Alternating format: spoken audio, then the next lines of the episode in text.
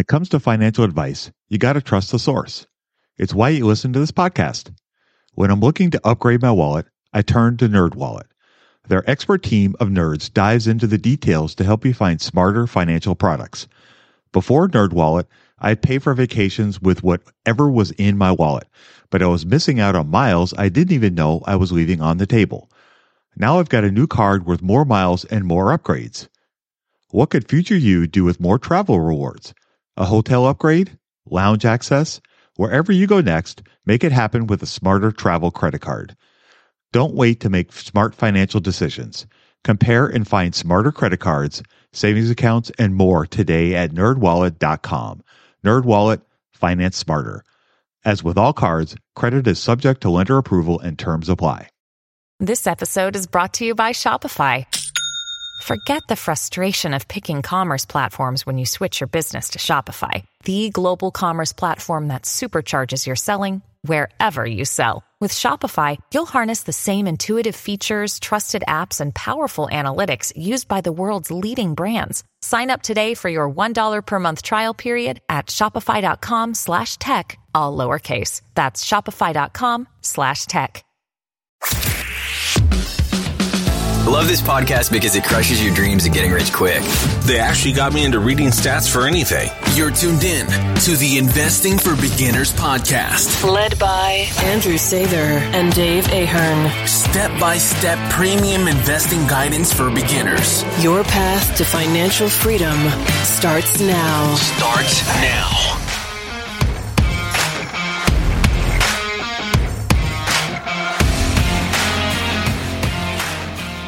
All right, folks, welcome to Investing for Beginners podcast. Today we have episode 282.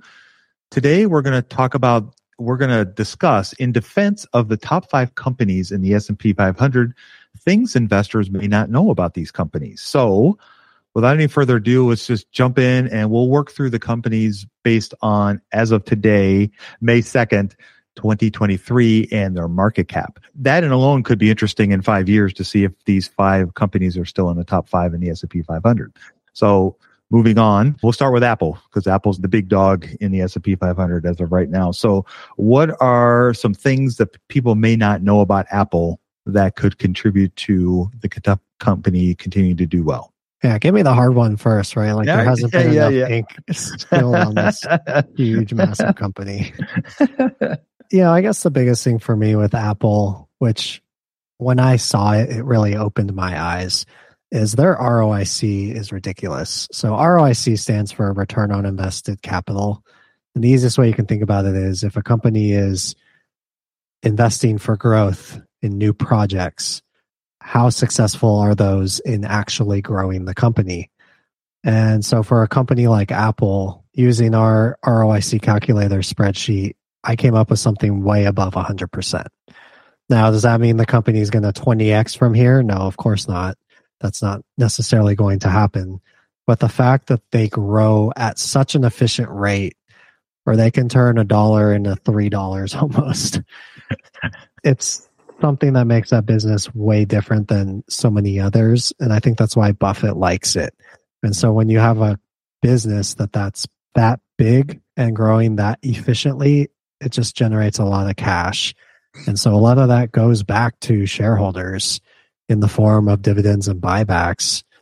And the way they've been able to reduce the number of shares outstanding through buybacks, that does a lot for your stock price. So your slice of stock gets much more valuable, even if the company doesn't grow that much when you are reducing the share count by that much.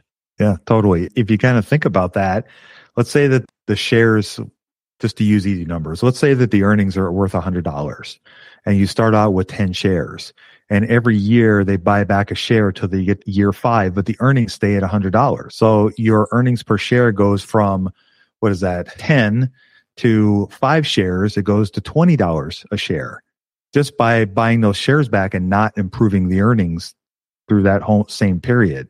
And so if you have the other so let's say that you have the shares going down and then you have the earnings going up, then that just multiplies on itself.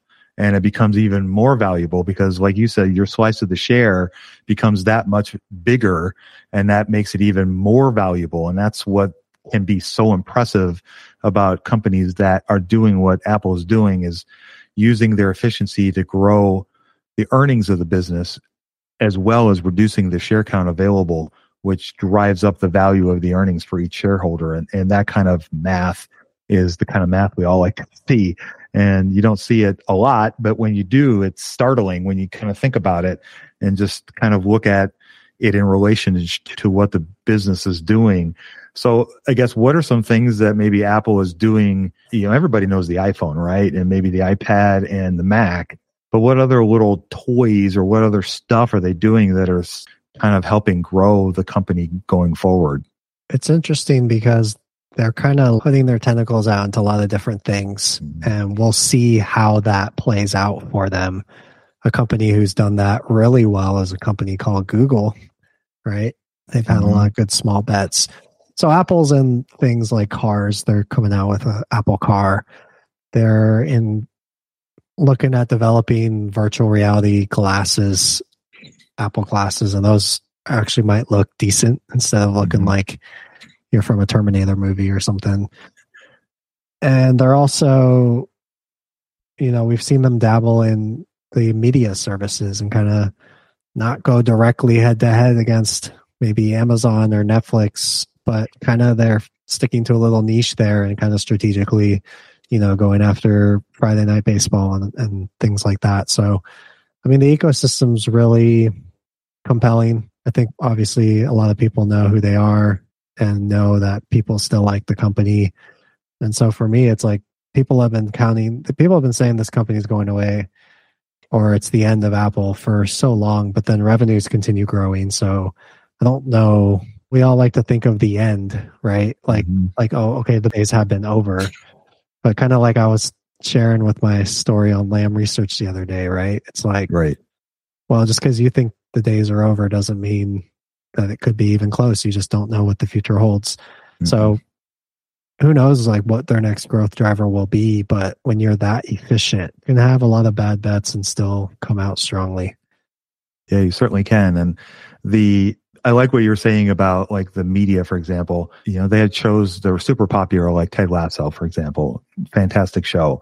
And I think they even won an Academy Award for one of their movies recently. So they've even though it may not be as big of a, a, part of their business as as it is for Netflix, obviously, or even Disney and Amazon, they certainly are putting the feelers out there and also trying to do the best that they can, kind of while staying in their lane, so to speak, and just adding another revenue stream to the the business. And the one that I have been noticing a lot because it sits in my wheelhouse is the whole Apple Wallet and really trying to grow that part of the business. And, you know, they recently added a savings account. They've had a credit card that is more recent, not super recent, but recent her. That's a word. And all those things are trying to kind of grow the adoption of the Apple wallet. It hasn't really come to roost yet, but at some point maybe it will. And, you know, if we start using our phones to make payments and other things like they're really trying hard to do, that could be a huge growth driver for them going forward because you know especially here in the united states where apple is really the predominant phone that would be very beneficial for them in that respect as well it's really like growing this ecosystem and it's it's like you have different platforms that are all important or useful to you as a customer mm-hmm. and i don't know if you'll allow me to skip to google and then we'll go back to microsoft sure. later yeah. because i feel like google makes a very similar kind of strategy. You know, the numbers on Google Chrome are, are compelling of how many mm-hmm. people actually use that. And a lot of people's whole lives are on Google Chrome. So you combine that with their ecosystem with Android mm-hmm. and just the way these companies kind of integrate themselves and make, I guess the biggest thing I'm trying to say is like they're increasing the customer value and giving you all of this value for free that makes you kind of stick around and then they figure out monetization later mm-hmm.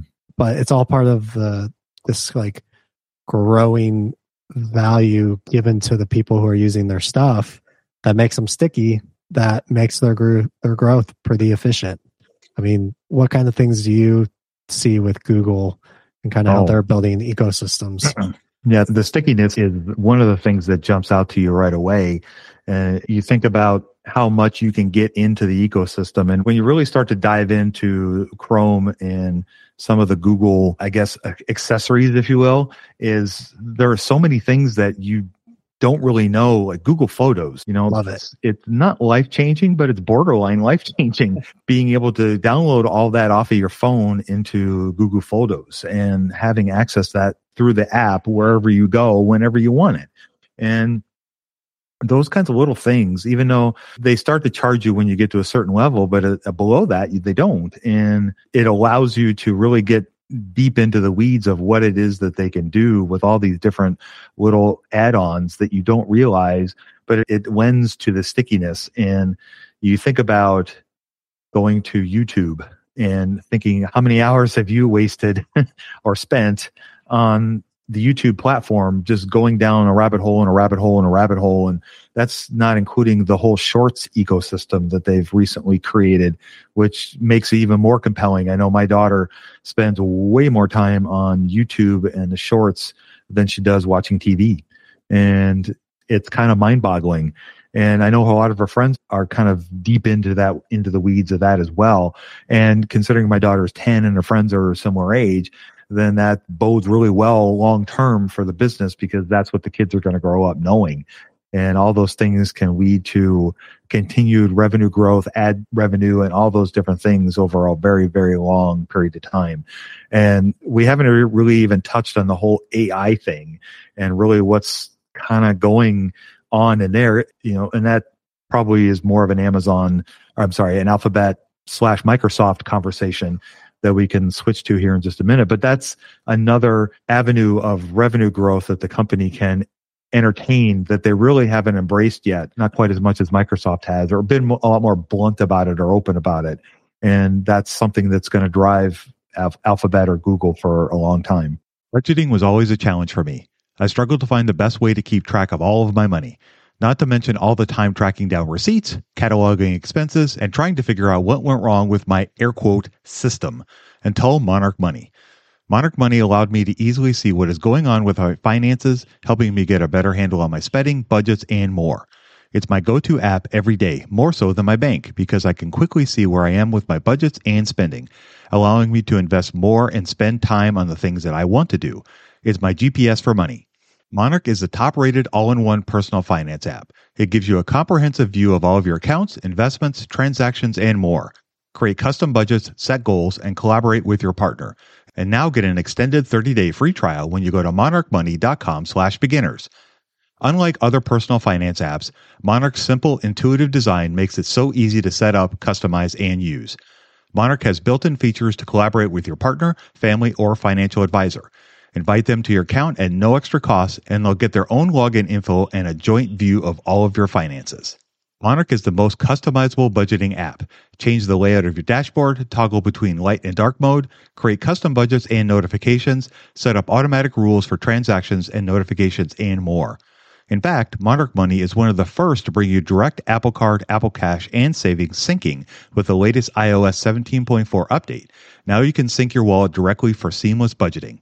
After trying out Monarch for myself, I understand why it's a top rated personal finance app. And right now, get an extended 30 day free trial when you go to monarchmoney.com slash beginners.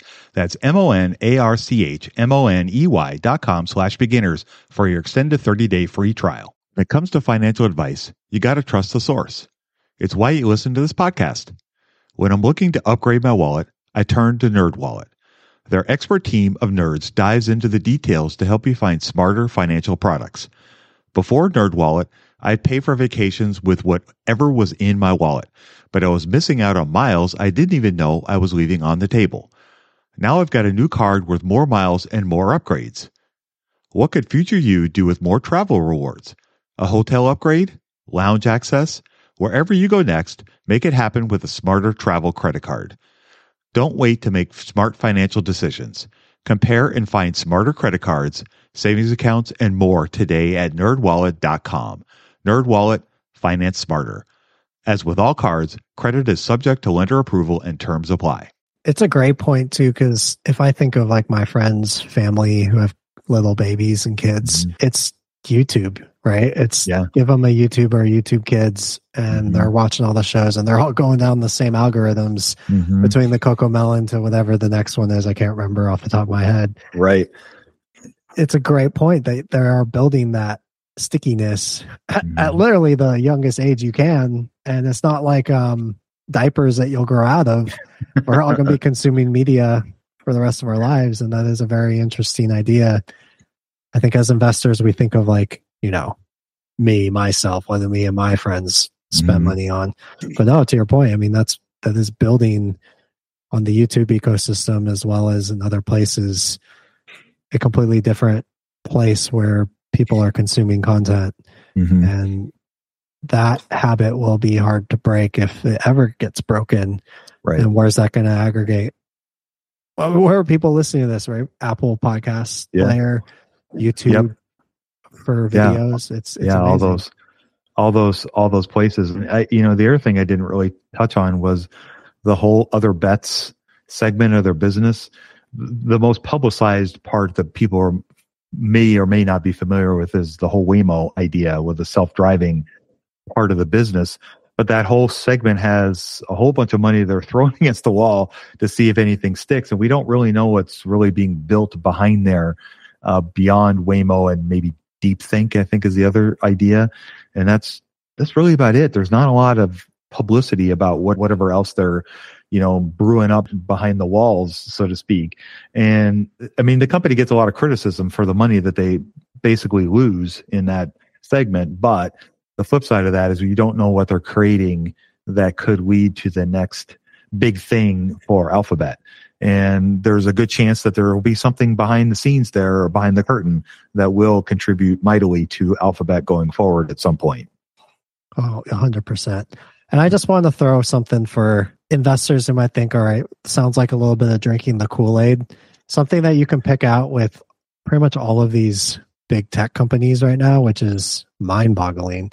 And uh, this is something you uncovered in one of your blog posts a couple of years ago. I'm sure you remember the amount of cash equivalents that these businesses have in the form of securities. Mm-hmm. So recently, you know, this is back in as we're recording this in May. I'm sure this is old news by the time this goes live, but everybody's talking about the bonds that all these banks owned, right? These investments that they held that did not turn out well.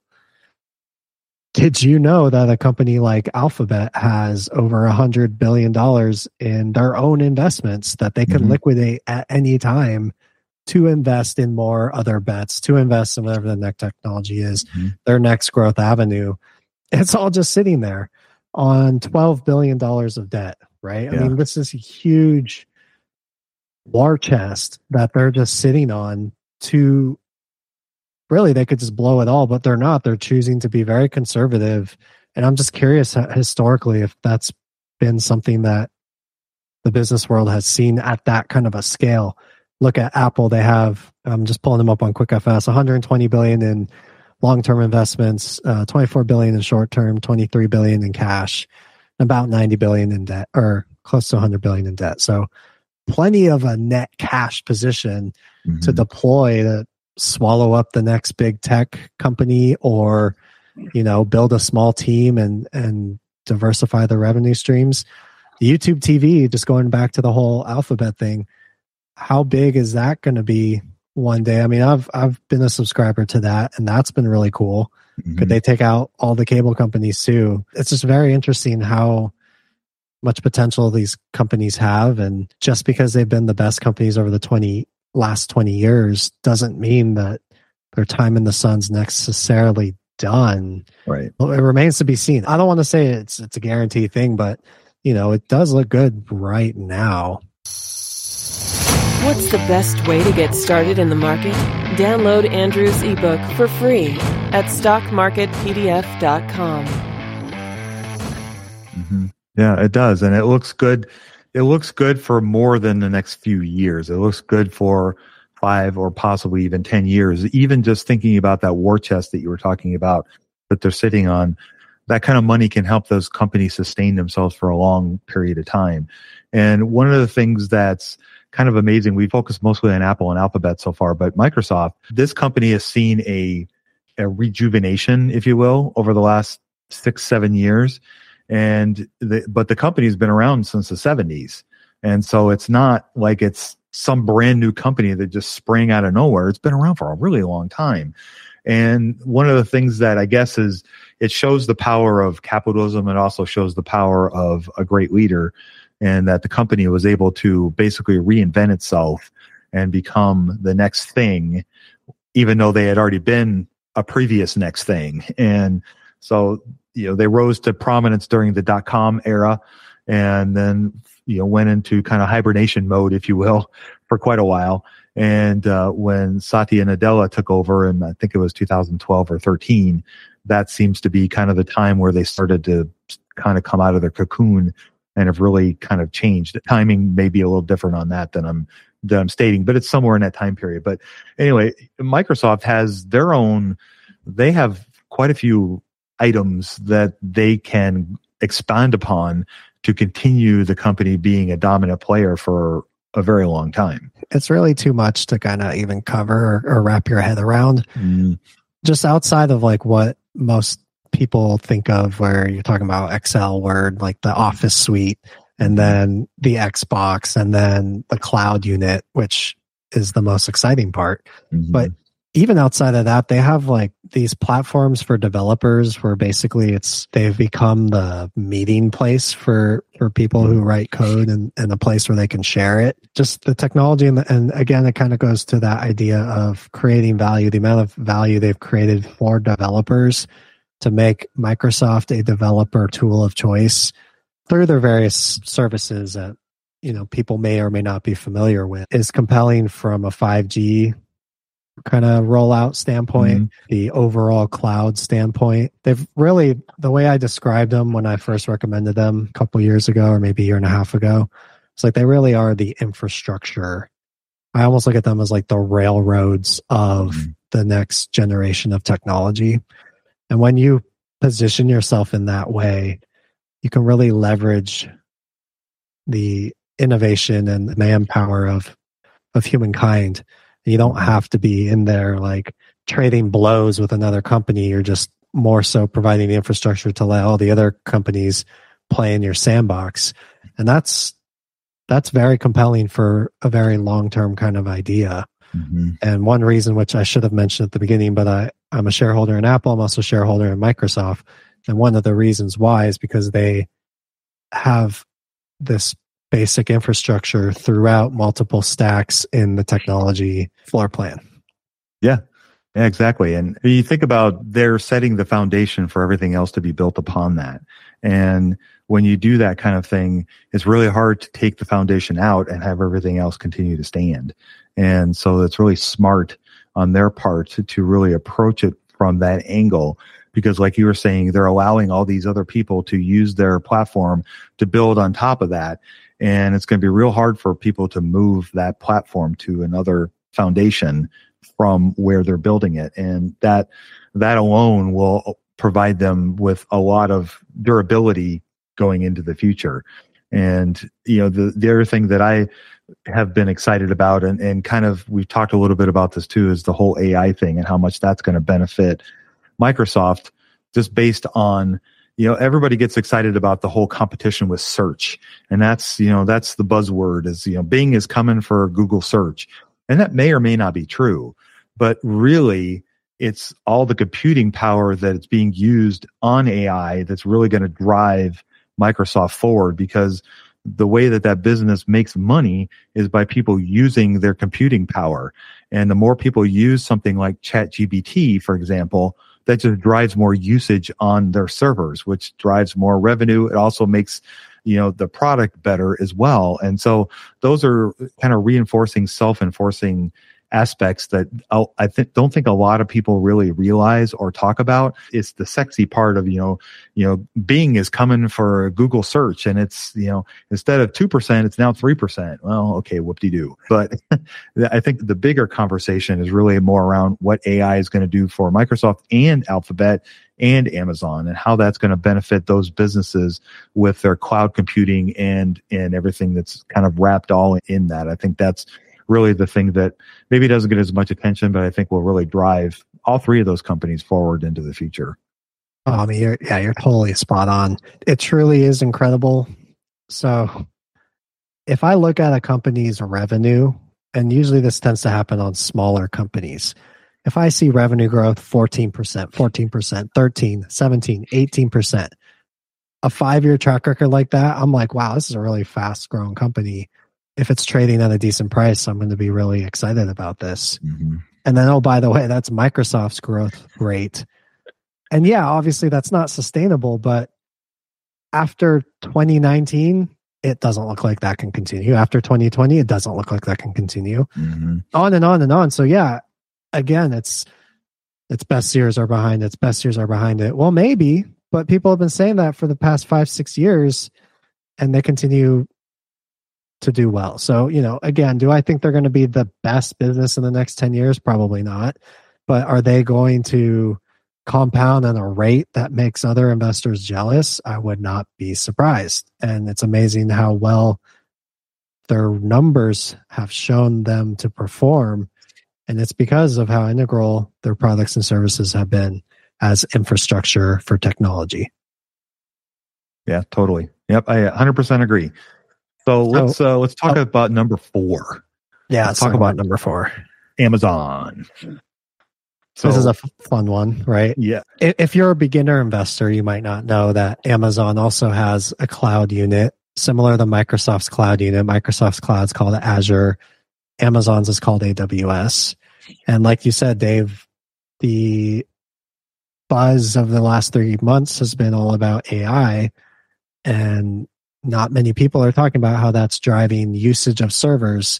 But then when you look at both Microsoft's Azure results and Amazon's AWS results, they're looking nice. Investors like those numbers. So that story checks out, right?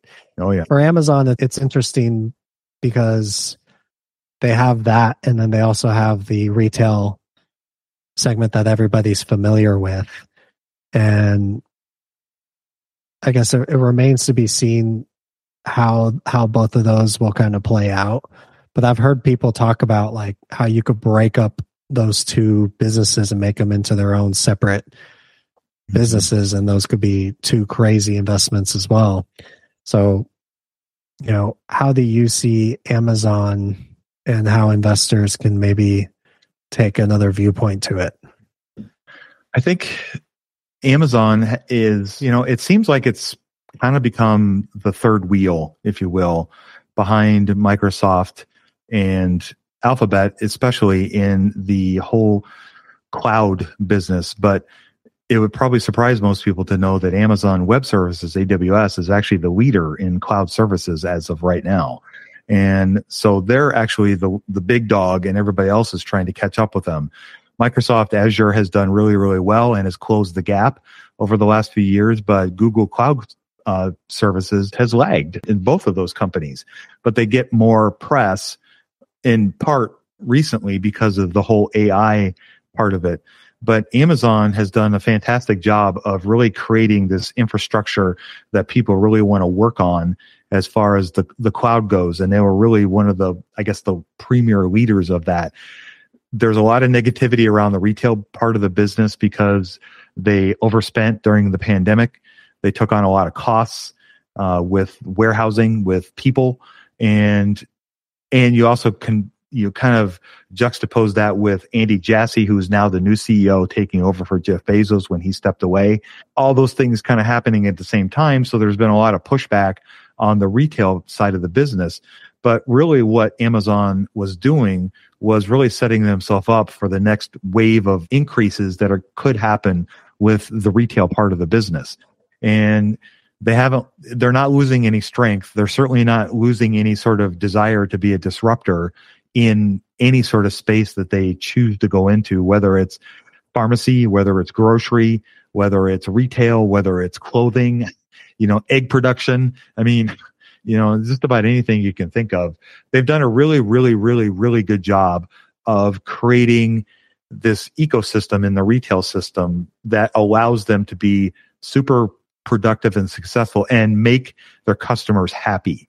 that was really one of Jeff Bezos' really prime directives, if you will, was delighting customers, and and they continue to do that with their execution on delivery with you know becoming once you become an Amazon Prime member, the the benefits that you get for being that are just kind of staggering.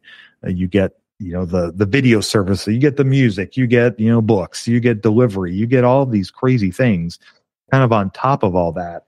And so I think that part of the business is maybe underlooked a little bit.